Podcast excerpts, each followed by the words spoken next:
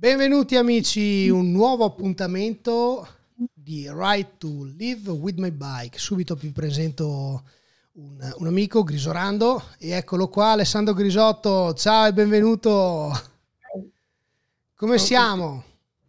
Bene, in recupero.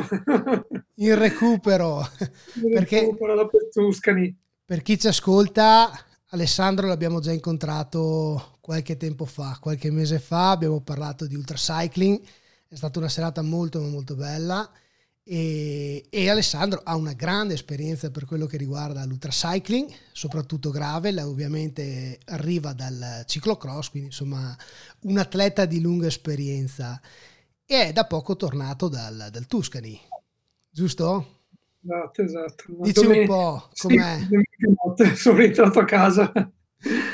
Sì. Dici un po' com'è stata questa esperienza 2021, il ritorno alle gare, dai, alle competizioni. Ma è stata molto bella. Guarda, Andrea Borghi ha creato un bel evento, ha dato la possibilità di partire alle persone in 2 giorni, sabato mattina e domenica mattina. Quindi ci presentavamo lì alla partenza, si dava il foglio e si partiva, e quindi in maniera molto fluida. Il percorso è molto bello. Quest'anno ha deciso di togliere la zona di Vinci, di Firenze, l'inizio del Chianti, e siamo andati direttamente verso Lucca, poi da Lucca ci siamo portati verso Volterra. Abbiamo visto posti nuovi, ma veramente, veramente dura. Per fortuna non ha piovuto come sembrava, però dura. Una cosa bella è che di notte faceva caldo, quindi abbiamo pedalato bene di notte, bello. E poi la Toscana ti rimane sempre nel cuore e nelle gambe. Ma so che hai chiuso il tracciato con il secondo miglior tempo, quindi sei arrivato come secondo concorrente. Non lo so, magari c'è qualcuno dopo di me che l'ha fatto anche più forte, ma non vuol dire niente. Siamo partiti un po' di un gruppetto di persone e dopo alla fine abbiamo sempre pedalato. E quando siamo arrivati all'arrivo, io e il mio amico Mattia di Roma, così, cioè, insomma, abbiamo fatto festa, ci hanno detto guarda che era arrivata soltanto una persona, ma va bene, conta poco. Noi abbiamo scelto la modalità di pedalare di continuo perché stiamo preparando qualcosa di più lungo, quindi avevamo questa esigenza, insomma, ecco, quindi l'abbiamo forse gustata un pelo meno, ma conoscendo i percorsi, insomma, sapevamo dove stavamo pedalando anche di notte, però bello. Io immagino che per degli atleti, degli appassionati delle due ruote che praticano competizioni abbastanza importanti come voi, queste gare, queste manifestazioni siano più per testare, giusto? Quindi il fatto di non dormire, l'attrezzatura, più che godersi magari il viaggio, perché penso che quello l'avete già fatto a suo tempo. Sì, è vero, quest'anno era un po' una prova, perché non ti nascondo che a differenza dell'anno scorso, quest'anno dopo un anno di Covid, chiamiamolo così, non è tanto forse la mancanza di allenamento in sé, ma proprio forse quello che è il peso dal punto di vista psicologico che abbiamo subito quest'anno, no? Abbiamo vissuto quest'anno, quindi affrontare una notte, affrontare lunghe distanze di nuovo è stato un po' così, un po' mettersi alla prova, vedere come stiamo, insomma. Io non ti nascondo che io sono uscito un po' stanchino, mi aspettavo di fare un po' meno fatica. No, era perché un anno in più.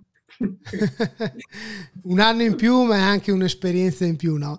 Penso che poi l'emozione sia anche quella di ritornare sui tracciati, quindi di riprendere il pedalare insieme alle persone nelle competizioni, l'adrenalina, tutto un sistema che si innesca. Ma per chi ci ascolta, Alessandro, conosciuto come Grisorando, ovviamente uno dei Folletti Verdi, quindi questa crew di UltraCycling, quindi di tutte persone che fanno sulle lunghe distanze, no? Alessandro è stato uno dei primi che mi ha dato qualche consiglio quando a suo tempo a dicembre, gennaio di quest'anno mi sono iscritto alla Veneto Gravel, e una di quelle richieste che avevo fatto qualche mese fa quando veniva utilizzato Clubhouse, questa piattaforma di audio, era quella di dire fate una serata dedicata a cosa mi porto dietro e come devo affrontare questa mia prima esperienza, no? E quindi eccoci qua, perché come dico sempre, il Ride To Live with My Bike è il fatto di pedalare per vivere con la bicicletta, ma anche vivere grazie ai racconti degli altri. E come ho scritto oggi in Facebook, devo ringraziare Alessandro e tutte le persone che ho intervistato in questi mesi, perché mi hanno dato la forza di iscrivermi, di partecipare, di prepararmi, ma soprattutto con la loro esperienza anche tutti quei piccoli dettagli che una persona che magari si approccia la prima volta a un percorso simile, o comunque a un viaggio, un'esperienza, per quanto uno ci metta, è ovvio che sono preziosi, no? E quindi insomma, ecco, la prima domanda che, che ti faccio è: ma cosa devo portarmi dietro? Perché la lista è tanta e qualche amico ha già iniziato a fare le X sulle cose che queste le puoi lasciare a casa. È la domanda da 100 milioni. Diciamo che innanzitutto, sai, quest'anno il Veneto Gravel, Roberto Polato ha fatto una bella cosa perché ha scelto di fare la 400 km. E, diciamo così, parliamo un po' di chi l'ha fa tutta, dai, chi fa la 680, ragioniamo così, facciamo finta che uno parta, che parliamo chi parte per farla tutta. Sì. E, la cosa bella di questa manifestazione è che non ha un grandissimo dislivello, quindi secondo me può essere la cosa adatta a chi si approccia a un gravel di lunga distanza, quindi è un po' più adatto a un ampio spettro di persone. Inizialmente ti viene da pensare di portarvi di tutto, perché pensi a ogni cosa, pensi a ogni evenienza. È inevitabile, quindi ti riempi di peso in maniera incredibile. E poi capirai che l'anno prossimo tante cose non le hai usate, non ti servono. Però fondamentalmente il kit base, secondo me, deve essere: guarda, basta un pantalone, ne basta uno. Basta un paio di uno oltre a quello che hai su o uno in più? No, se hai un pantalone buono, dopo ti spiego anche perché. Se hai un pantalone buono, di buona qualità, non faccio nomi di marche, certo. E ti basta un pantalone, un calzino, una maglia intima e una maglia da corsa, kit base. Perché un pantalone? Perché io consiglio sempre di comprarsi in un negozio tipo Prodet o quant'altro, questi vasettini di plastica vuoti, quei vasettini dove mettono le creme solitamente, sono vuoti, trovi vuoti, ci metti dentro la tua crema da fondello e anche lì ognuno ha il proprio. E io consiglio sempre ogni... Sì, mi hanno regalato questa per il compleanno. Va benissimo, è un po' ingombrante, quindi dovresti metterla in un vasettino piccolino, così porta via meno spazio e quindi meno volume. Ogni 100 km, secondo me, mettite la crema ogni 100 km nel fondello, in modo che crei meno attrito, meno bruciore, meno arrossamento, e il pantalone ti basta. Chiaro che se fai una 600 e sei già che il secondo giorno pioverà molto, allora sì, un pantalone portalo, perché correre poi sotto l'acqua con un pantalone bagnato diventa un po' problematico. Ma se non dovesse piovere poco, ogni 100 km metti un po' di crema e risolvi tutto. Se sai di soffrire un po' di sfregamenti vari, vai in farmacia, portatevi via sempre una crema a base cortisonica, insomma. Ecco, non sono un dottore, però ripeto, vi do un consiglio così, insomma, di un prodotto da banco che può aiutare, aiuta un po' l'arrossamento. Questo. E uno scaldacollo, un sottocasco magari per la notte, leggerino, uno smanicato, e poi in base se uno è freddoloso o meno, magari si porta una maglia più pesantina o no. Gambali e manicotti sempre, perché può essere che trovi vento oppure di notte fa freddo. La zona, che ne so, da Caorle per andare verso Treviso, che sei tutto lungo il Sile, la Restera, è umida, e secondo me io consiglio di mettere magari dei gambali e mani corti. Non serve nient'altro, cioè a livello di vestiario non serve altro, perché le temperature sono buone, se prendi acqua che nei piedi non servono coppie scarpe. Chi usa il guanto, che usi un guanto un po' imbottito, non serve nient'altro. Peccato sono le altre cose da portare via, cioè stare attento a cosa portare, tipo non so, non hai la mozzodinamo, ti porti power bank, perfetto, portati via un cavetto con USB, con magari tre uscite, due micro USB e una classica per il cellulare, e una presa con due cariche USB. Appena arrivi in un posto, in un bar dove ti fermi a mangiare anche un toast, o in un ristorante, il primo pensiero che devi avere è di fiondarti subito una prima spina, tac, like, e metti in carica cellulare e computerino, la prima cosa che dovete fare, perché vi salva. pensate a questa cosa qua, perché è la prima cosa che ti salva. Ecco, Alessandro, ti stoppo subito perché sono arrivati subito due commenti immediati nel mentre parlavi, no? Allora, il primo è di Alessandra Fior: il copricasco serve? Copricasco penso che sia il copricasco per la pioggia, immagino. Forse intende quello in gomma, tipo Velotoz, sai quello che è proprio in gomma, in latice. No, adesso come adesso direi di no. Non siamo in Nord Europa, dove pioverà tantissimo. Immagino che il copricasco me lo chiedi se dovesse piovere. Fai così, ti porti via un cappellino da ciclismo ed eventualmente un cappellino d'acqua delle varie marche, perché poi rischi che sudi troppo. Non siamo in giro per l'Europa, quindi direi di no. Lo eliminiamo. Poi sempre no. Alessandra chiede, non ho capito se i copriscarpe e guanti in caso di pioggia. Ma ti direi di no. Guarda, che visto le previsioni che ci sono, probabilmente domenica prenderete qualche acquazzone, ma non continuo, quindi poi secondo me si asciugano anche velocemente le calze, quindi no.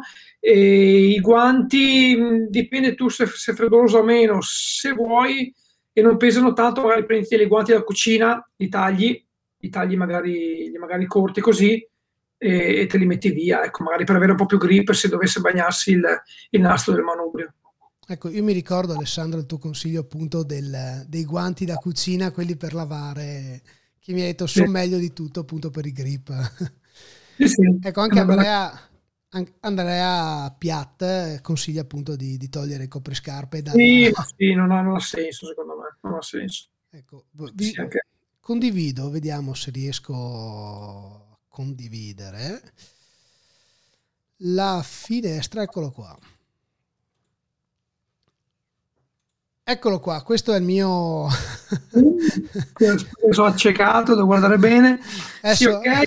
Faccio la lista della spesa. Okay. Allora, quello che io ho previsto, a parte 3 borse, ma da capire se quella grande sulla destra in basso da portare ha senso oppure no? Partendo dall'alto avevo messo 3 paia di calzini, 3 berretti, tra cui quello in mezzo, bellissimo, preso la Decathlon, anche la protezione per il collo stile Sara, no? Quindi mi immaginavo che l'insolazione, ho detto, magari è comodo, non lo so. Ma guarda, io quello che ti consiglio, se vai anche alla Decathlon, ti prendi quegli stick tipo, sai, tipo deodorante da mettere sotto l'ascella, uno stick di crema solare. Infatti. Quindi puoi passare... lo passi facilmente sulle braccia e anche dietro al collo, è sufficiente quello secondo me. Ogni tanto magari ti butti un po' di acqua se vuoi, però siamo i primi di giugno, non fa ancora caldissimo, sì, ok, può darsi farà caldo, ma è sufficiente magari della crema solare in stick secondo me. Ecco, che è quella che troviamo sulla sinistra color giallo, non si vede tantissimo. Ah, ok, ecco, perfetto, quindi se ce l'hai sei a posto. Aspetta che l'ho perso, dov'è finito? Ai, questo è il bello della diretta, ho perso la pagina. Comunque perlomeno ce l'hai, così puoi evitare, magari porti via un cappello in meno e così magari risolvi così. Portati via magari, non so, portate via delle fascette, quelle dell'elettricista che possono essere comode, del nastro adesivo sempre nero dell'elettricista, che quello aiuta molto. Un pezzettino, io porto sempre via prendo un copertone vecchio e prendo una spalla del copertone, mi ritaglio un pezzo quadrato, perché può sempre capitare qualsiasi cosa. Una falsa maglia, portatevi via uno smagliacatena, quello secondo me ci sta sempre, è fondamentale. Uno smagliacatena e falsa maglia ci vuole, e poi mi raccomando batteria al litio, no alcaline. Ecco, infatti il consiglio che Alessandro adesso, tanto Alessandra Fior chiede perché le fascette, ma prima di rispondere volevo dire proprio che mentre ci stavamo collegando Alessandro mi ha detto subito: guarda, togli le Duracell, adesso diciamo la marca per capire immediatamente di cosa stiamo parlando, no? Togli le Duracell e utilizza quelle appunto al litio che trovi alla Decathlon, perché con meno batterie fai le stesse cose, e quindi è un fattore di durata. Dico, io per dirti, cioè io sono partito sabato mattina da Massa, sono arrivato a Orbetello domenica alle 18, con 2 batterie nelle Etrex al litio, e sono andato proprio a guardarmi col tastino destro per vedere il consumo di batterie, era ancora al massimo. Cioè, lo so per esperienza, perché anche altri Pix l'anno scorso io con 4 batterie ho fatto più di 2000 km, durano tantissimo. Se poi riesci a settare la Etrex con litio, usate quelle perché durano tantissimo. Spesso quelle alcaline che trovi in giro non sai quando le hanno prodotte, quindi ti può capitare magari che ti dura un po' di più, però può darsi che nel supermercato, nel negozio sono arrivate, che ne so, state fatte magari un anno fa, e la batteria comunque ha un degrado suo naturale e ti dura meno, non sai perché, quindi dici ma perché una volta mi dura di più, una volta dura meno. Il litio dura tantissimo, usate quello. Comode. Usate. Ecco, perché le fascette anche... Allora, prima di rispondere, perdonami un secondo Alessandro, chi vuole, ho messo il link del streamyard.com, c'è un link che trovate tra i commenti, cliccandolo potete settare la vostra videocamera, microfono e salire nella diretta con noi, quindi partecipare vivamente e fare le domande ad Alessandro direttamente. Comunque, Alessandra, perché le fascette? Fascette perché guarda, può succedere di tutto, ti si può rompere un veicolo di una borsa, ti si può rompere anche il supporto di una borsa, qualsiasi cosa. Con le fascette, legandole una all'altra o da sola, tieni fermo qualsiasi cosa. Io ho visto anche ragazzi che hanno tenuto insieme anche un copertone che se l'ha aperto con delle fascette, hanno legato attorno al cerchio. La fascetta ti salva sempre, portala perché troverai miliardi di situazioni strane dove la fascetta ti salva. È multiuso. Magari lunghe non so, quelli da 15 centimetri, le metti nella borsa da telaio, le metti dentro e non ti accorgi di averle, sono leggerissime e possono veramente essere utili, sì. Infatti io le ho messe, le troviamo sulla sinistra dove c'è, a fianco alle batterie, alle Duracell, c'è appunto questa... Ah, okay. Sì, tu ho visto che hai messo quelle piccoline, magari la versione un po' più lunga, ti potrebbe aiutare di evitare di aggiuntarne una con l'altra per farne una lunga, no? Per allungare. Perché magari delle volte devi andare a stringere una parte un po' più lunga, quindi la piccolina magari non basta. Ecco, non basta. Ecco, abbiamo Daniele che ci scrive tra i commenti: io se non avevo le fascette andando a Monaco mi sono servite per il cambio perché si era rotto il filo. Ecco, vedi, sì, anche il cambio, bravo, esatto Daniele, sì, è così. Vedi, cioè, succede di tutto, quindi averle di buona qualità, Belle, con la plastica bella dura.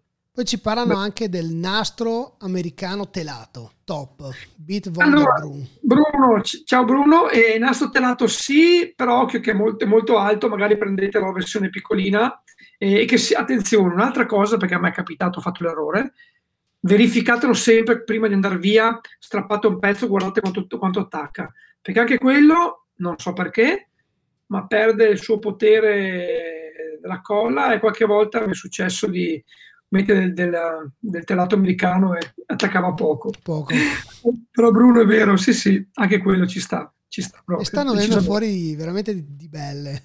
Sì, anche non so, se per caso hai una borsa che non tiene molto l'acqua e dalle cuciture magari prendi tanta acqua, inizia a piovere, ma ti può entrare dell'acqua, dentro all'interno della borsa se tu metti il telo americano, il nastro americano, ti salva, ti dà un po' più di resistenza all'acqua. Ti permette di arrivare quel famoso arrivare a casa. Sì, esattamente, sì, questo sì. Poi portatevi via magari, che ne so, un antidolorifico, un antistaminico, se per caso, non so, vi dovesse pungere magari una vespa o qualcosa. Questo è un kit minimo che ci sta. Poi c'è chi magari vuole essere un attimino un po' più precisino, anche se sta via 2 giorni o 3, un piccolo kit da viaggio con lo spazzolino, e il dentifricio. Aspetta che... Inerente all'antidolorifico abbiamo proprio il tuo amico Antonio Tabarin, detto anche Tony Spray, che dice che purtroppo dà forfè alla Veneto quest'anno e consiglia comunque 2 antidolorifici tipo Oki. Sì, infatti esattamente, sì. L'Oki sì, però io non faccio mai nomi perché non sono un dottore, quindi non posso... Cioè, si va male, no? Quindi andate in una farmacia e fatevi dare un antidolorifico buono, insomma, ecco. quello che consigliano gli esperti. Però quello che ha detto Tony non ho sbagliato. Adesso sempre preziosi. Sì, sì, questo sì, assolutamente, assolutamente. Sì. Sai, può capitare di tutto, no? Che ti punga, oppure magari una vespa o qualcosa. Ecco, sai cosa? Delle salviettine disinfettanti, sì, quelle sì, le usa e getta, perché metti che ti graffi o fai qualcosa, ci stanno. E una cosa, questa è una chicca secondo me, avete presente quei guanti che ci davano nei supermercati all'inizio del Covid, quelli di gomma proprio, che sembrano, sì, quelli proprio da dottore proprio. Sì, quelli classici appunto da infermiere. Ecco, che sono di gomma, non pesano niente, sono piccolini e metteteli nelle borse, perché se vi capita dove mettere le mani sulla catena, quant'altro, almeno non vi sporcate. Ecco, vedi, quelli non le avevo messi. Ok, quelli porto via. Quelli non li avevo messi nelle... Sto scoprendo pian piano, perché poi mi stanno arrivando messaggi anche in WhatsApp. Sto scoprendo pian piano che ho tante cose che probabilmente non servono a niente. No, fate una cosa, ecco, do un consiglio tecnico che va al di là di quello che è l'abbigliamento.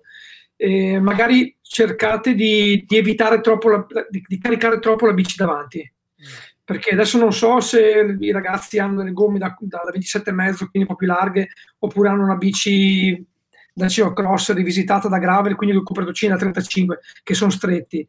Copertocino stretto, bici tanto carica davanti, siccome ci sono abbastanza, insomma, sono tante curve anche in pianura sulla ghiaia, sai, può essere facile magari che la bici ti scappi o diventi un po' difficile controllarla. Non caricatela troppo davanti e non gonfiate troppo le gomme. Assolutamente. Okay. Perdete aderenza in curva. Ci sono tantissime curve andando giù verso Caorle, poi anche nella zona, sì, la Restera, ci sono tante curve dove per guidare meglio la bici è meglio avere le gomme un attimino un po' più sgonfie. Poi vi regolate voi in base al vostro peso. Tony ricorda anche la boccetta d'olio per la catena. Sì, ma penso che tu l'avessi, non la tua lista, no? Perché... No. Guarda, quella sì, perché credimi, nel gravel tiri su tanta di quella polvere e la polvere mangia i denti, mangia la catena, e quindi oliare sempre ci sta. Boccettina piccolina, quella mettila, ecco. Piuttosto togli i copriscarpe, un buff e una maglia. Sì, veramente. No, perché poi, guarda, si ragionava la scorsa settimana appunto con Mattia prima di partire dal Tuscany, abbiamo fatto due conti, ci siamo guardati le bici, ci siamo detti, ma di abbigliamento non avevamo niente, avevamo tutta quella serie di cianfrusaglie che sono tutte quelle cose che ti possono servire per le evenienze, ma poi dal fine che sono quelle che ti salvano, no? Certo. Quindi bisogna andare alla ricerca, devono essere trovarle sempre migliori, sempre più piccole, sempre più leggere. Multitool che ci sta, il multitool con tutte le chiavi, sì, e quant'altro, se te devi cercare quello più leggero possibile, perché sennò rischi che ti pesi 200 grammi. Anche il power bank, rischi che porti via un power bank da 200 grammi, no, quindi magari ne porti via uno di buona qualità, però un po' più piccolino e che rende molto, insomma. Consigli molto molto preziosi, perché veramente io nella mia testa avevo preparato, e se piove sono attrezzato, e se c'è vento sono attrezzato, e se c'è sole però ovviamente ci vorrebbe un trolley più che una bag. Diciamo una cosa, che non vorrei far passare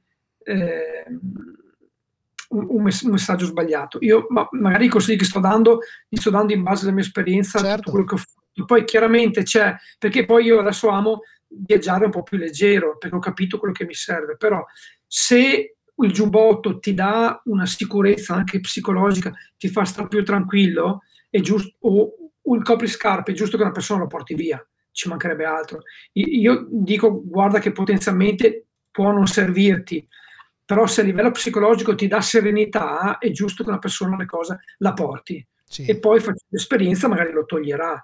Però ecco, insomma, vorrei un po' specificare questa piccola cosa, anche perché sai, nelle lunghe distanze poi la testa fa tutto, no?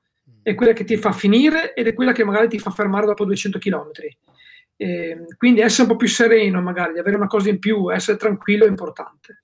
Sì. Immagino sì che a livello psicologico la forza arrivi anche dal sapere che c'è un qualcosa con te che magari è inutile, però ti dà quella sicurezza in più, no? Sì, questo sì, guarda, assolutamente. Io la prima 600 che feci in vita mia la feci con soltanto un lungo di 200 km. E l'ho portata a termine tranquillamente. Poi magari perché pedalo quando sono piccolino, però cambia poco. 600 km è sempre 600 km, insomma. Oh, certo. Però è la portata di tutti, ognuno... è giusto che la faccia al proprio ritmo. Se posso dare un consiglio, do un consiglio solo, uno solo. Quando partite da Piazzola non ascoltate le vostre gambe, non ascoltatele, perché loro vi diranno di andare fortissimo. È infatti un'altra domanda che volevo farti. No, non ascoltatele, tirate il freno, perché magari non vi dico niente, immagino che vi sarete tutti quanti studiati il percorso, ma credetemi, mi ringrazierete verso la fine del Veneto Gravel se vi risparmierete all'inizio, secondo me, perché ci sta, è meglio andare un po' più calmi, insomma, e godersi il viaggio, no? Guarda, tiro in ballo di nuovo il Tuscany Trail. Andrea Borghi qualche anno fa, una delle prime edizioni, disse una cosa che a me all'epoca mi ha fatto un po' intimidire, perché io mi ero presentato al Tuscany con nella borsa le barrette e i gel, perché avevo quello. E Andrea Borghi all'epoca disse: se siete qui in Hotel Tuscany per partire con le barrette e i gel nella borsa, è meglio che tornate a casa. Nel senso, il Tuscany va vissuto anche nelle quelle che sono tutte le trattorie, tutte le cose buone, no? Che ci sono da mangiare in Toscana. La stessa cosa in Veneto: portate via 2 o 3 gel, però fermatevi a mangiare un panino con la porchetta, un panino con la soppressa, oppure, che ne so, il fritto di calamari a caule. Fermatevi. Cioè, perché non è una gara questa qua, non siamo qua per... No, non siete qua voi quest'anno, insomma, per arrivare primi, a meno che uno non voglia dire voglio testarmi e voglio farla tutta. Però va vissuta fermandosi a mangiare anche nei posti caratteristici del Veneto, secondo me. Perché ci saranno anche, penso, ragazzi che vengono di fuori del Veneto e non hanno mai pedalato qua, insomma. Guarda, ti porto due piccoli esempi molto semplici miei, no? Il 21 maggio mi sono fatto 215-220 km come prova del tracciato per vedere un po' come funzionava, no? Arrivo a Caorle alle 2, alle ore 14 precise. Non posso chiedere di più che mangiare una pasta col pesce. Mi viene risposto che o col ragù o carne alla griglia. Ho detto: ma guardate, sono venuto in bici qua al mare, ma come? Non abbiamo altro. Mi sono mangiato la pasta con ragù e sono ripartito. Comunque ci sta che quello, dai, sì. È che io avevo già lo scoglio in mente, quindi insomma. Hai detto un'altra... nelle viete di Caorle, nelle viete quelle in centro, ci sono 2 o 3 posti che fanno anche i calamari da sport. E quindi se arrivi di giorno, orario giusto e non di notte, ci sono questi posticini che fanno i calamari da sport, quindi è una bella... Buono a sapersi. Interessante, sì. Poi un'altra cosa è che giustamente tu hai detto di viversi questo viaggio, no? E non ti nego che nella mia testa all'inizio, i primi di gennaio, stavo parlando con Mattia De Marchi e ovviamente lui è uno che la chiude in 30 ore. Oh mia, sì. E nella mia testa avevo questa voglia di farla per metterci il meno possibile, per capire quanto avrei potuto metterci. Poi invece con tutte le persone che sto chiacchierando e che l'hanno già fatta, tra cui anche te, tutti partono dall'idea che questa non è una gara da vedere quanto sei veloce, ma è un viaggio da goderti fino in fondo in Veneto. Sì, questo più che altro, ma sai cosa? La prima volta, poi il prossimo anno che l'hai già fatta e la conosci, eventualmente dici: ma aspetta che provo a vedere se riesco a metterci qualcosa meno, se io so gestirmi meglio, no? Magari ci pensi il prossimo anno, ma la prima volta che si fa va fatta proprio gustandosi il viaggio, guardando posti che non si è mai visto, perché sicuramente passerai dei posti che non hai mai visitato, magari, no? Certo.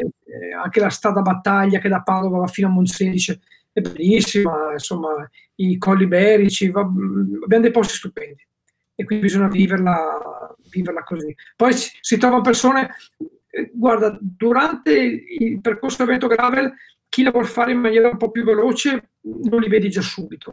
Tutti gli altri pian piano lungo il percorso troverai e troverete le persone che hanno il vostro ritmo e insieme a loro condividerai, come dividerete la strada e le emozioni, vi aiuterete insomma e conoscerai gente nuova, insomma sicuramente questa è una bella esperienza. Bello Intanto sempre Tony Spray scrive: io partivo con una decina di panini, poche barrette arachidi e noci che hanno grassi.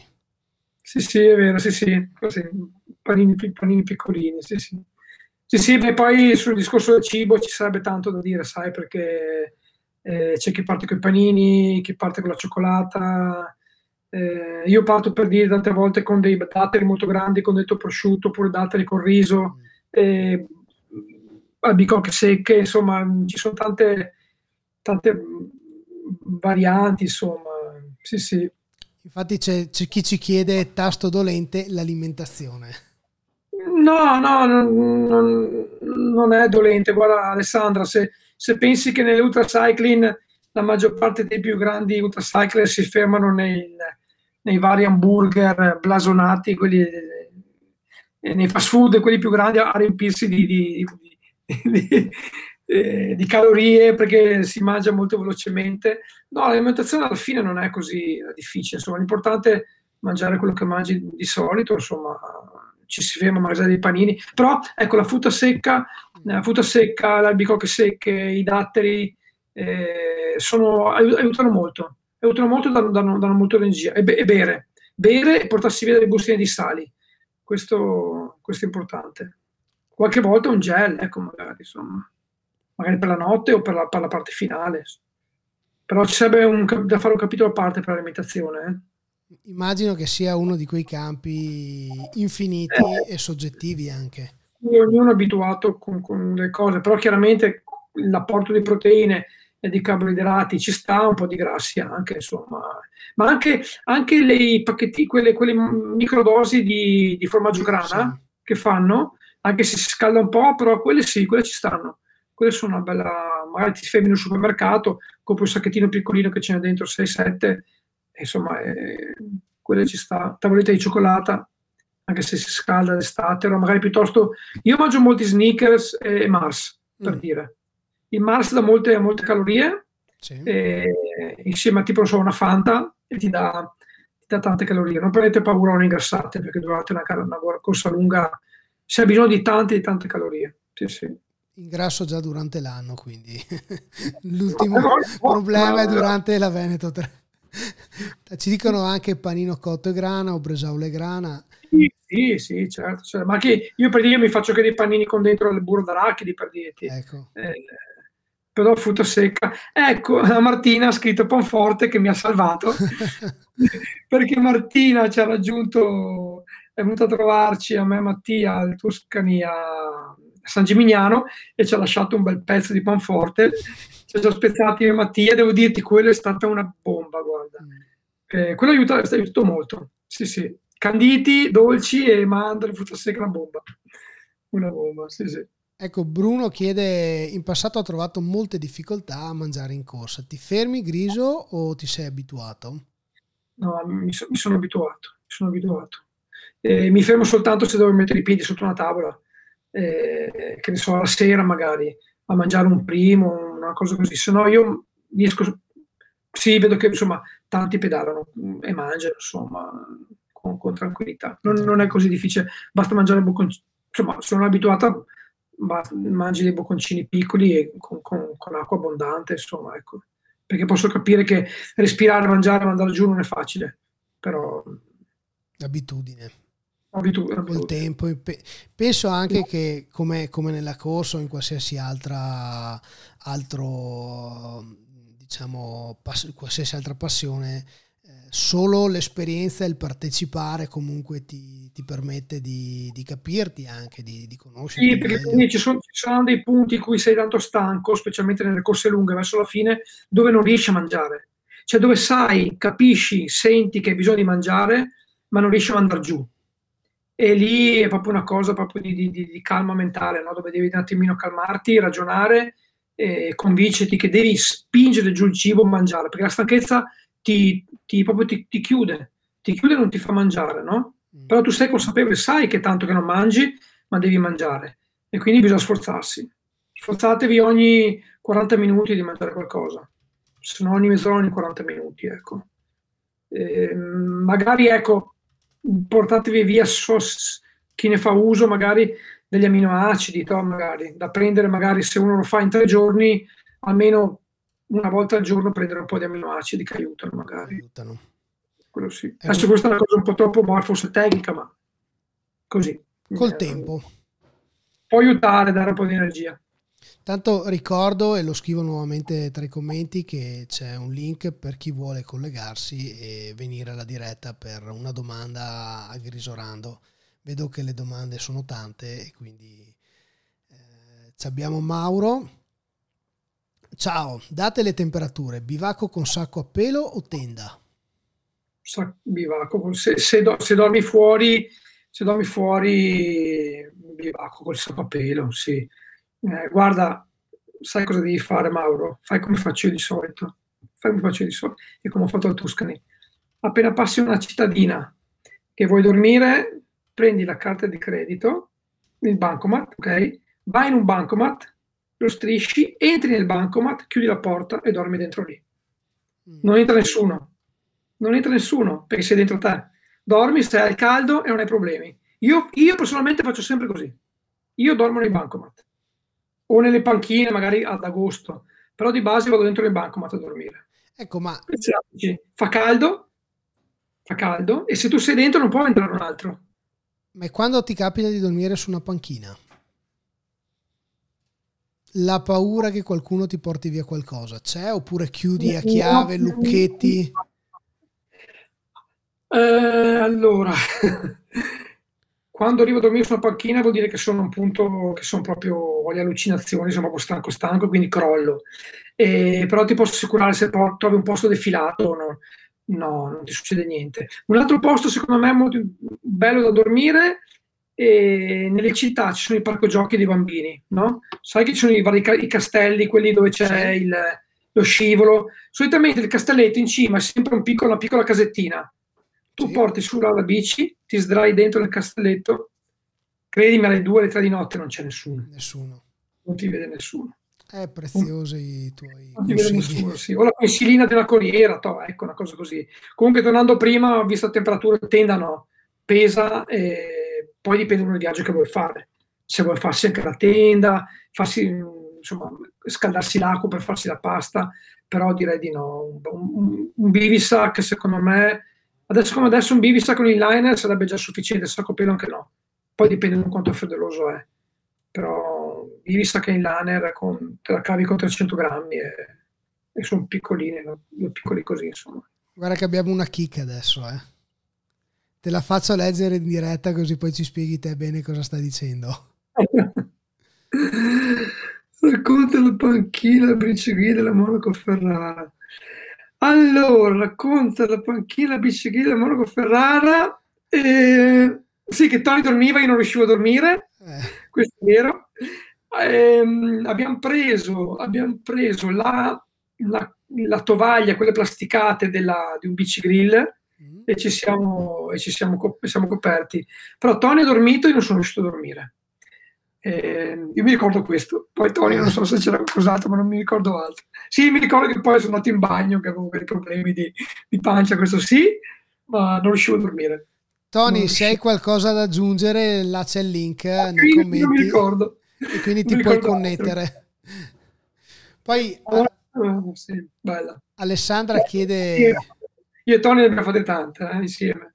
E immagino che ne avete anche tante da raccontare, quindi bello. Alessandra chiede anche una strategia, quindi posso chiederti una strategia? Che strategia faresti per una pippa, cioè me, che poi tanto pippa non è, perché insomma Alessandra Fior, conosciamo bene il suo trascorso, il suo presente sportivo tra triathlon e via dicendo, che parte domani.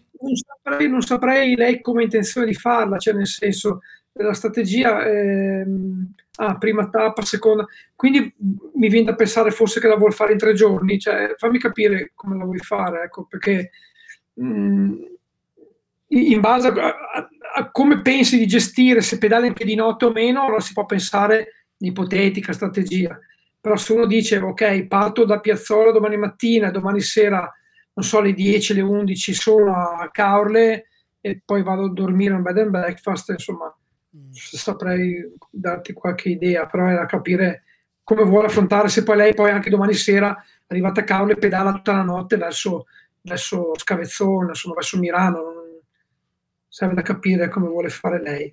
Allora, adesso, molto volentieri, magari. Vediamo se Alessandra vuole connettersi a noi, così al massimo sì, un po' più semplice, magari così si riesce a dialogare meglio, insomma, con la cosa.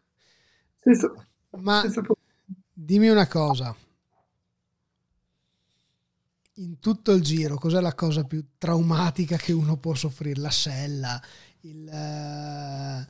non lo so, i berici, la fame, perché mi viene anche da pensare che comunque in un momento di crisi alimentare sia anche tanto la testa che magari è stufa di pedalare più che la reale carenza di cibo. Cosa, non so, della tua esperienza. No, in una 700 km la crisi arriva, cioè qualcosa arriva, qualcosa può capitare. Qual è la cosa più brutta?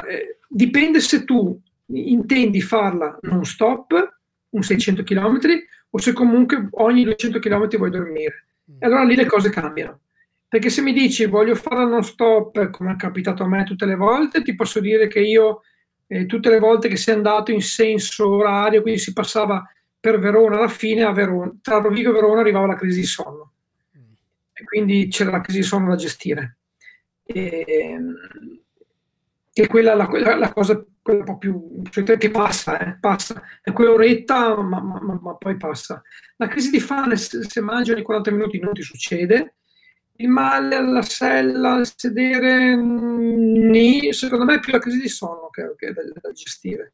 E poi a quel punto lì poi la testa inizia a ragionare, inizia a dirti no, ma fermati, ma cosa fai, ma qua su, e poi è un gioco con te stesso, e proprio più che altro è la crisi di sonno. I berici, guardatevi il tracciato, non vi dico. Guardatevi la traccia che vi è arrivata, mettetela su Komoot, studiatevela e poi pensate se i berici possono essere un problema o no. Io l'ho guardata tutta, mi sono fatto qualche pensiero, però più di uno mi ha detto nei berici vedrai i santi e tutto quello in cui credi, ecco. Ho visto gente, credimi, veramente forte agitarsi un po' per quella zona lì che si passa in provincia di Vicenza, dai. Però posti stupendi, guarda. Bello. Guarda, bellissimo. Non abbiate paura di mettere il piede a terra e camminare, assolutamente. Cioè non vi sta pagando nessuno per fare evento grave, voglio dire. Quindi, e tante volte camminare può aiutare un po', per sgranchire un po' i muscoli e per evitare magari una caduta, perché su una pendenza magari un po' ripide, ecco. Si può camminare, sì. Ecco. Sì. Mentre parli mi viene da sorridere perché è arrivato un altro messaggino di Tony che non so se alluda a qualcosa. Sì, magari saluti statue di marmo e vedi cinghiale al posto di tronchi in fianco alla strada, sempre sui berici. Questo è, sì, questo succede quando non dormi. Sì. Ti capita a me quest'estate capitava in montagna tronchi tagliati di scambiarli per delle persone. Beh, anche Tony, sì, è capitato di... Guarda, c'è un amico che fa ultramaratone a piedi e lui stesso durante, non mi ricordo se era il Tour de Jean, a un certo punto ha visto una pantera nera. Lui l'ha immaginata e l'ha vista. Lui se non gli avessero detto che non c'era niente là vicino, per lui c'era in quel momento. Sì, guarda, io ho un amico che alla TCR, lui ha detto che per un giorno ha avuto un ragazzino che pedalava a fianco a lui e lui ci parlava, questo qua, il bambino gli parlava, ma dopo ha realizzato che comunque non c'era. Penso che sia anche un modo comunque tutte queste esperienze di conoscersi, di capirsi, quindi quando arriva la crisi, tutte situazioni che ovviamente sono soggettive per forza di cose. Sì, è vero, sì, ma guarda, normalmente la crisi grossa arriva al terzo giorno, una corsa lunga. Il Veneto Gravel arriverà un po' alla fine, insomma, dai, ecco, insomma, verso la fine può arrivare un po' di stanchezza, insomma, ecco, ma io consiglio magari, se uno vuole cercare di pedalare il più possibile, magari cercare di dormire magari le ore più fredde della notte, no? Sai che normalmente dalle 3 alle 5 sono i momenti più freddi, no? Quando c'è il passaggio, no? Verso l'alba fa veramente freddo. Dalle 3 alle 5, secondo me, fermarsi a dormire un paio d'ore non è male. Aiuta, sì. Non serve dormire troppo, perché se dormi troppo fai peggio. È meglio sempre dormire 2, massimo 3 ore. Se già ne dormi 4, quando ti svegli stai peggio di prima. Quindi dormire poco. E ci si riposa, attenzione, non è che non ci si riposa assolutamente. 1 o 2 ore sono il top. Magari non dai la possibilità al fisico di rilassarsi e quindi di abusare stanchezza. Si rigenera, ma non c'è quel rilassamento proprio completo muscolare. Sì. Questo sì. Ecco una cosa, aspetta, perché mi dimentico, portatevi via il telo d'emergenza, quello dell'alluminio dorato, quel pacchettino piccolino che c'è sempre, la famosa Decathlon, che costa poco, portatelo, perché tante volte dormi meglio con quello piuttosto che con un sacco pelo, un bivisac, se sei in un posto un po' caldo. Quello aiuta sempre. Ecco, in merito alla domanda prima di Alessandra sulla strategia, Tony dice: non ci sono tappe, quando hai voglia ti fermi, non preoccuparti se vedrai decine di persone che ti passano, non guardare il tempo. No.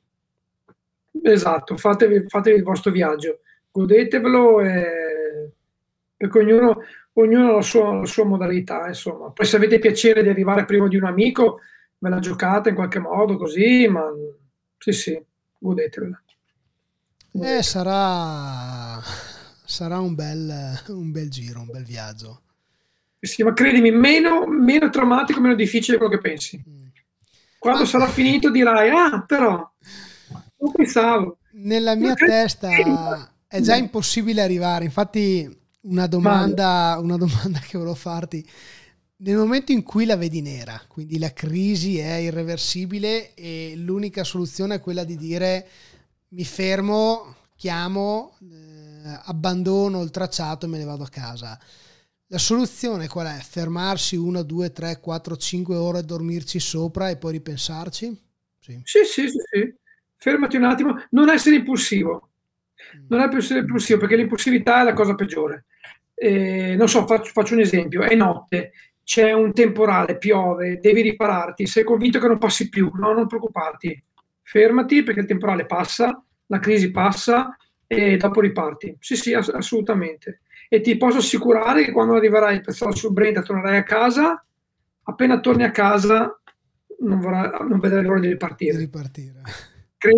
Appena inizi a fare una cosa lunga, più di 300-400 km, entri in un mood, entri in un mondo che è tutto da scoprire, che poi ognuno fa il proprio ritmo, ma entri in un mondo in cui poi non puoi più farne a meno. Immagino, già il fatto di iscriversi ti dà...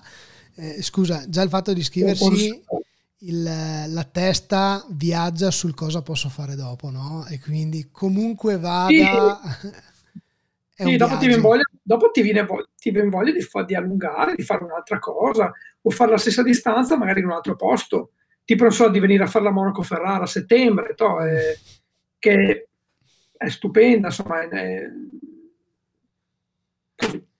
Allora, intanto poi qua arrivano i messaggi di continuo, Alessandro, mi dispiace per il tempo che ti portiamo via. Ma intanto Antonio dice appunto te ne pentirai, fermati, rifletti, inerente al discorso di abbandonare, andare a casa, no? Sì, esatto. esatto. C'è chi dice qualche birra, faccio la 400 e mi fermo anche in bed and breakfast. Bed and breakfast. Sì, sì. Ti rilassi, ti diverti. Ma certo, ma sì, assolutamente, cioè proprio l'idea di fare questo viaggio, di pedalare tanto, di star fuori, cioè, l'unico pensiero che voi avrete e avete è solo quello di pedalare, mangiare e pedalare, non è nient'altro. Non ci viene chiesto altro. Nient'altro, tutto il resto rimane a casa, no? E dovete soltanto pedalare, bellissimo, e fare solo quello, cioè guardate in giro, sentire i profumi della notte, bellissimo. Bello. C'è nient'altro da fare. Bruno dice che comunque è meglio un fantasma che un ciao ciao che ti azzanna un polpaccio. Cani liberi in gravel in mezzo ai campi purtroppo stanno diventando frequenti. Ecco, in merito a questo, hai mai avuto esperienze? Io ho un amico che ha preso una pistola, lui fa dei viaggi in bicicletta di diversi giorni e ha preso una pistola scacciacani, perché quando raccontavo durante una diretta, lui è Luca Vignazzi da Belluno, raccontavo durante una diretta con lui che ci ha raccontato come affronta lui i viaggi, no? Raccontavo il fatto che io ho paura degli orsi e dei lupi, mi fa: quello non è un problema, non li incontrerai e se li incontri non si avvicineranno, il problema sono i cani. Sì, i cani, sì. Guarda, a me è successo una volta sola quest'estate in Francia e ero da solo, ho visto dei cani in fondo, ho capito che... ho guardato la mappa, c'è la possibilità di cambiare strada, ho cambiato strada, li ho schivati. E ci sono dei fischi, degli allarmi, tipo Bruno che scrive prima un bel allarme della Nathan, che è interessante da avere, che è un fischio molto forte, che in teoria li spaventa un po'.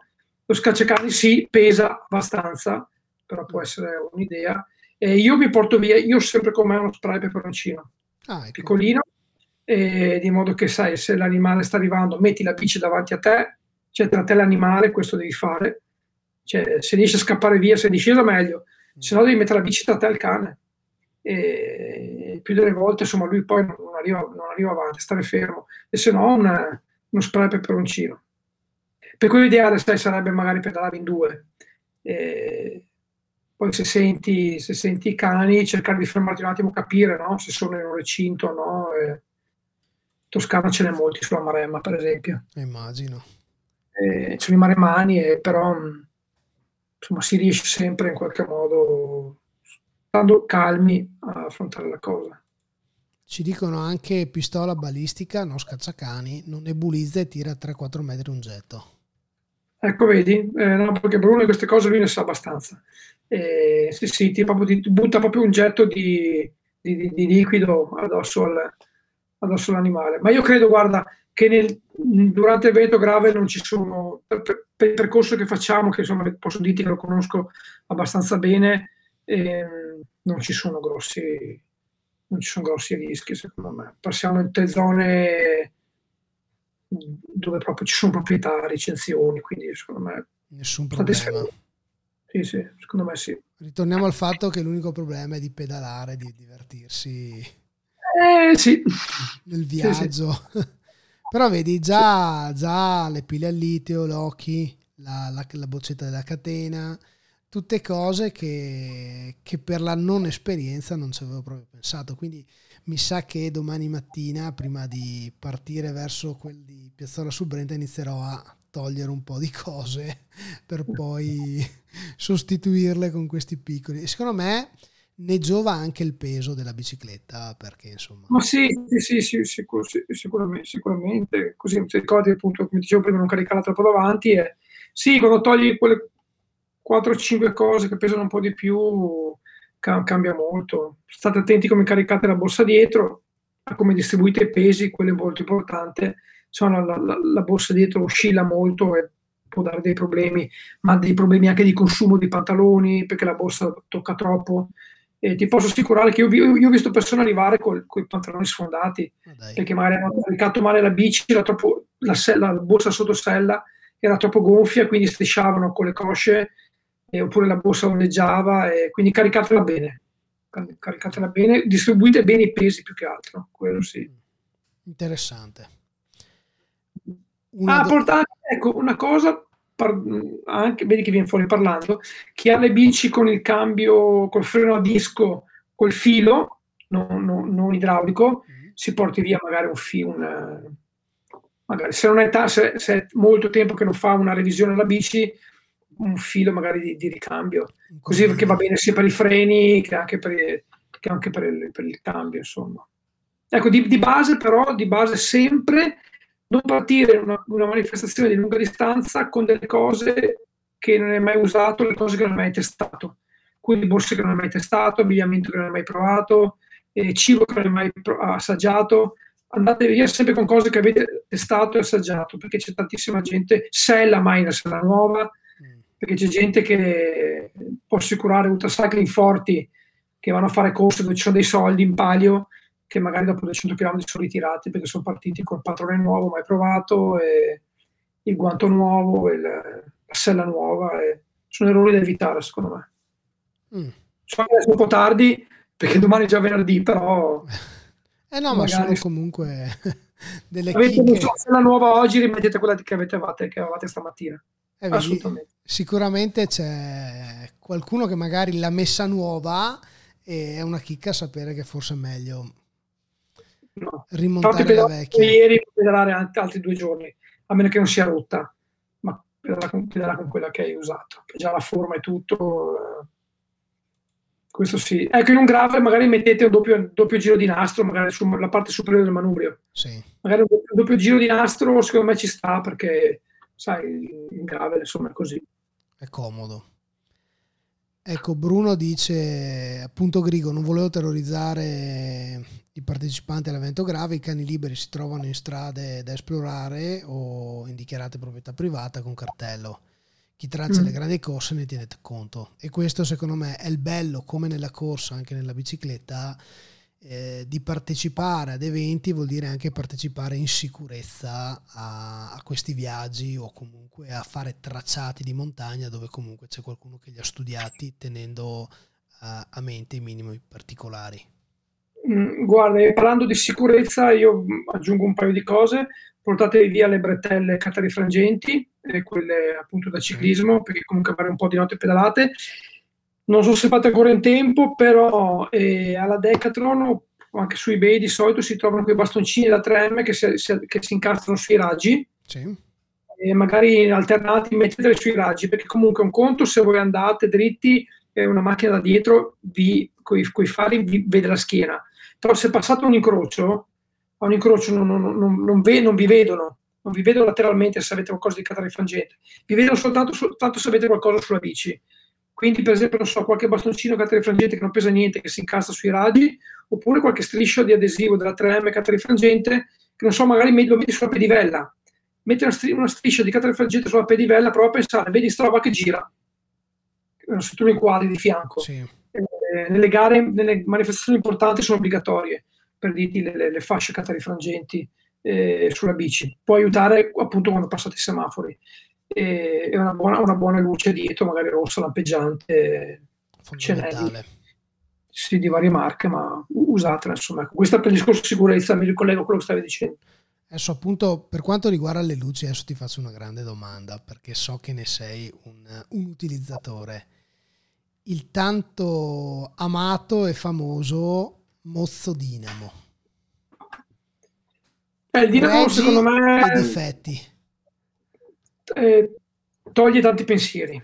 Io guarda, non faccio nomi, ma anni fa parlai con un paio di persone molto forti che vincono gare di lunga distanza, e avevo la dinamo. Poi a un certo punto mi fanno no, guarda, la tolgo, vado col power bank. Io ho continuato con la dinamo. Dopo un anno ci siamo rivisti e mi hanno detto, guarda, avevi ragione, l'ho rimessa. Perché l'hai rimessa? Perché mi ha tolto dei pensieri. Cioè, mi ha fatto stare più sereno. È vero che un mozzo dinamo pesa mediamente 350-360 grammi come peso, però hai luce sempre, davanti e dietro. E poi un'altra cosa, ti dà la possibilità, aggiungendo un secondo cavetto, ma una cosa tecnica, di avere un affarino grande come una scatola di cerini, ed è un USB charge. Praticamente tu puoi, mentre pedali di giorno, ricaricarti il cellulare o il computerino, quindi lascia a casa power bank pesanti, quant'altro, e sei assolutamente autonomo. C'è da fare, è vero, sì, una piccola spesa, però sei autonomo, non hai più bisogno di niente, non ti devi più fermare in un... Poi vabbè, se vuoi dare una botta di più di corrente al cellulare in un bar, quando ti fermi lo fai, perché hai il tuo cavetto con la spina d'emergenza, però con la dinamo sei assolutamente autonomo. Difetti, forse il peso, no, ecco, magari ti si appesantisce un po' la bici davanti, però magari invece di prendere, che ne so, una bici con 32 raggi, la prendi con 28 e riesci a contenere un po'. Però dico, io guarda, adesso ne avevo uno, adesso ne ho un altro e non ne posso fare più o meno, secondo me. Cioè, ti fa stare sereno. Quando hai bisogno di luce c'è. C'è. Guarda, il mio compagno di squadra, un Folletto, che è andato a fare una gara un mese fa, si è pentito, non avevo portato via la ruota col mozzo, mi fa, guarda, ho calcolato male le cose, a un certo punto di notte con le mie luci mi sono trovato senza batterie. Non è bello. Ma è un qualcosa che tu lasci sempre montato nella bicicletta o comunque hai un doppie ruote? No, ho doppie ruote, ma mediamente il mozzo dinamo lo porto sempre, perché sai, lui si consuma soltanto quando magari lo usi, si usura. Io una cosa che monto sempre, e per questo tanti mi prendono in giro, tanti amici, io ho sempre le borse sulla bici. Magari non sono piene, però io le borse ce le ho sempre. Perché vuol dire, sai, vuol dire allenarti con te e la bici, magari che fate... dico una cifra a caso, tu la bici che pesate 10 kg e dopo tra una settimana vai a fare una ultra e da un momento all'altro tu e la bici pesate 50 kg. Certo.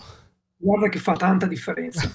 Invece tu ti alleni sempre con le bici, le borse nella bici, che magari sono quelli, esagero, 3 kg in più, e tu ti alleni con quelli, e quando è ora di andare, di riempirla un po', c'è meno differenza. Certo. Ecco, questa è una cosa che è molto semplice. Quello l'ho visto proprio a mie spese, perché fino, diciamo, ai primi di aprile non avevo installato le borse nella bicicletta e mi sono trovato con una bici che non era più la mia. No, dal giorno in cui le ho installate, e non le ho più tolte tra l'altro, però mi sono trovato con una bicicletta che non era più la mia, non era così maneggevole, in discesa se dovevo curvare di improvviso non era così immediata e non era così diciamo di facile utilizzo. È stata una sorpresa molto particolare. Da là ho capito l'importanza di conoscere i propri mezzi. Nel gravel questo si evidenzia, nel gravel e nel trail questo si evidenzia ancora di più, si evidenzia un po' meno su strada, dove l'aderenza delle gomme è diversa e il fondo è costante, però sul fuoristrada, sul trail si nota tanto averle e non averle. Io consiglio sempre di abituarsi, sai, poi per carità ognuno fa quello che crede, ma io mi sento di dare questo consiglio, insomma, montatele magari, non so, evitate magari la persona grande davanti, però usatela. Ecco, vedi che anche Andrea dice consiglio di Ale delle borse mai tolte da novembre, e quindi... l'esperienza conta, e vedi il bello di queste chiacchierate è che oltre ovviamente di essere uno stimolo e dei consigli per chi ti ascolta, lo sono anche per chi ti intervista e per chi chiacchiera con te, perché sono veramente fondamentali. E la cosa più bella sono i messaggi dopo ogni live, nei giorni successivi, delle persone che ti dicono che non vedono l'ora di fare la prima esperienza, che non l'avrebbero mai pensato, che secondo me il bello di chi ha esperienza e raccontarsi è questo, no? Avere la possibilità di ascoltare qualcuno che ti dà la prima nota dello spartito. Quello penso che sia una cosa... Sì, stasera siamo stati forse un po' troppo tecnici, no? Abbiamo fatto un po' poca poesia, no? In quel senso, no? Cioè, abbiamo parlato poco di quello che è il viaggio, delle emozioni, di perché uno viaggia, cosa fa, cosa pensa quando pedala. Però sì, anche questi piccoli spunti tecnici possono togliere quel po' di paura, di timore che le persone hanno di partire e li spinge a partire. Certo. Secondo me poi guarda, oggi è anche una giornata molto importante, perché oggi è la giornata mondiale della bicicletta, quindi stiamo affrontando l'argomento in una giornata secondo me molto, molto importante, insomma, per tutta l'Europa, a mio avviso. Quello sì. Adesso abbiamo passato l'ora e ormai anche il momento giusto di andare a dormire e di cercare di riposare con i nostri pensieri per domani, no? Però visto che hai parlato di poesia, una domanda te la voglio proprio, l'ultima domanda te la faccio. Cosa significa pedalare di notte? Perché non lo so e quindi te lo chiedo perché ne ho sentite tante e vorrei sentirlo dire da chi l'ha fatto. Allora, per me pedalare di notte significa non far fatica. Perché io di notte faccio la metà della fatica che faccio di giorno. Non dimmelo perché, non lo so. Stavo per chiedere. Io di notte vado il doppio di quello che vado di giorno. Perché di notte non fanno. Io personalmente non faccio fatica.